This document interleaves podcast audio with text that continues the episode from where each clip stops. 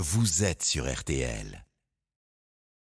R T L Matin, Autoradio, Christophe Bourreau. Fidèle au poste, Christophe Bourreau pour nous parler voiture, bien sûr, Autoradio, c'est le dimanche matin. Bonjour Bonjour Stéphane, bonjour à tous. Bon, ça roule, j'espère pour vous, parce qu'il faut toujours s'armer de patience hein, mmh. pour faire le plein de sa voiture. Tiens, d'ailleurs, ce matin, je vais vous parler de la consommation de nos voitures et aussi du vol de carburant. Jamais l'or noir n'a aussi bien porté son nom.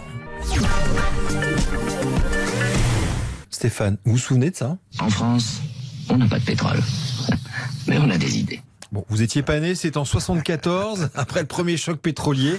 Déjà, on parlait de sobriété énergétique, année où on a vraiment commencé à s'intéresser à la consommation des voitures. Consommation moyenne à l'époque, hein, autour de dix litres au cent tout de même. Aujourd'hui, c'est grosso modo deux fois moins, quatre litres quatre au cent kilomètres pour un véhicule diesel et cinq litres six pour une voiture essence. Alors moins de consommation alors que nos voitures sont plus lourdes. Eh oui, en trente ans, le poids moyen d'une voiture vendue en France est passé de neuf cent cinquante kilos à plus d'une tonne deux.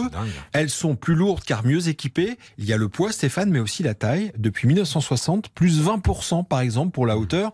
Alors ça, c'est accentué par la mode des S U V et avec une puissance des voitures qui a été quasiment multipliée par trois. Voitures qui consomment moins, mais elles consomment toujours. Ah oui, nous consommons en France, figurez-vous, cent quarante millions de litres de carburant. Et ça, c'est par jour, selon l'U F I P, c'est l'Union française des industries pétrolières. Autrement dit, cinq millions d'automobilistes passent quotidiennement à la pompe et on réalise en moyenne un plein tous les quinze jours. Avec le diesel qui, malgré une chute des ventes, hein, à tel point que le mois dernier, on a vendu plus d'électrique que de diesel en France, c'est historique, eh bien, le gazole reste, et de loin, le roi du pétrole en termes de consommation, avec plus de soixante-quinze pour cent de la consommation à la pompe. Diesel et essence qui d'ailleurs attirent de plus en plus les voleurs. Eh oui, entre les prix à la pompe et maintenant les difficultés à faire le plein, de plus en plus d'automobilistes, de chauffeurs routiers ou de propriétaires d'engins de chantier ou agricoles se font voler leur carburant. Alors, il n'y a pas de chiffres à l'échelle nationale sur l'ampleur du phénomène, mais beaucoup de départements sont touchés, comme la Dordogne ou encore Lyon, où deux fois plus de vols ont été enregistrés en un an. Faut nous expliquer, Christophe, des vols qui se font comment ? Bah, Stéphane, c'est la bonne vieille technique du siphonnage. La technique est simple, hein, on ouvre la trappe à essence et hop, on y introduit un petit tuyau afin d'aspirer le contenu, au risque d'ailleurs d'en avaler. Mais ça, c'était avant, parce que les voyous ont évolué, ils s'adaptent. Aujourd'hui, cela se fait via un kit de siphonnage doté d'une pompe pour des vols à grande échelle, car ce sont des professionnels de véritables bandes organisées qui volent les carburants et qui peuvent les revendre très cher. Ça peut se chiffrer en milliers d'euros. Voilà, un vrai phénomène évidemment. Les policiers, les gendarmes, ils utilisent Facebook, mmh. notamment pour alerter les professionnels et les automobilistes. Oui, en donnant quelques conseils basiques, hein, notamment de stationner, quand c'est possible, près, on va dire par exemple, euh, d'un mur pour éviter qu'on aille euh, pouvoir ouvrir la trappe à essence, ou bien de garer sur un déplacement éclairé et non isolé.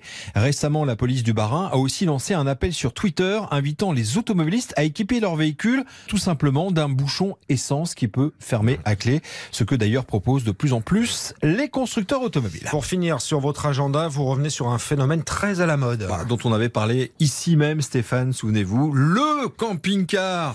On avait réalisé un fil rouge depuis le salon du Bourget.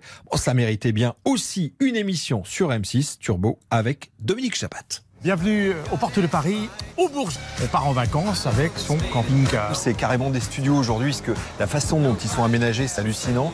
Et les chiffres sont hallucinants, puisque on a... Voilà, alors c'est une émission dingue que je vous engage à, à regarder. Non pas parce que je suis dedans, mais parce que le phénomène est comme assez hallucinant. Il y a des camping-cars X X L à plus de cinq cent mille euros, où vous pouvez même entrer votre voiture. Et puis encore la folie des vannes aménagées. Voilà, tout ça est à suivre tout à l'heure sur M six. M six, onze heures vingt, les images bien sûr sur euh, Turbo, l'émission qu'il ne faut pas rater. onze heures vingt tout à l'heure sur M six. Et puisqu'on parle de salon, Stéphane, un dernier mot, on s'approche de l'événement dans un peu plus d'une semaine, le dix-sept, ouverture du Mondial de l'Auto à Paris. Porte de Versailles, évidemment, on va en reparler. Eh ben, vous y serez évidemment, évidemment. Christophe Bourreau. Autoradio, c'est tous les dimanches matin, vous podcastez, vous réécoutez, c'est tout simple sur l'appli R T L. Bonne journée, Christophe. Bonne journée. huit heures moins le quart, le temps passe.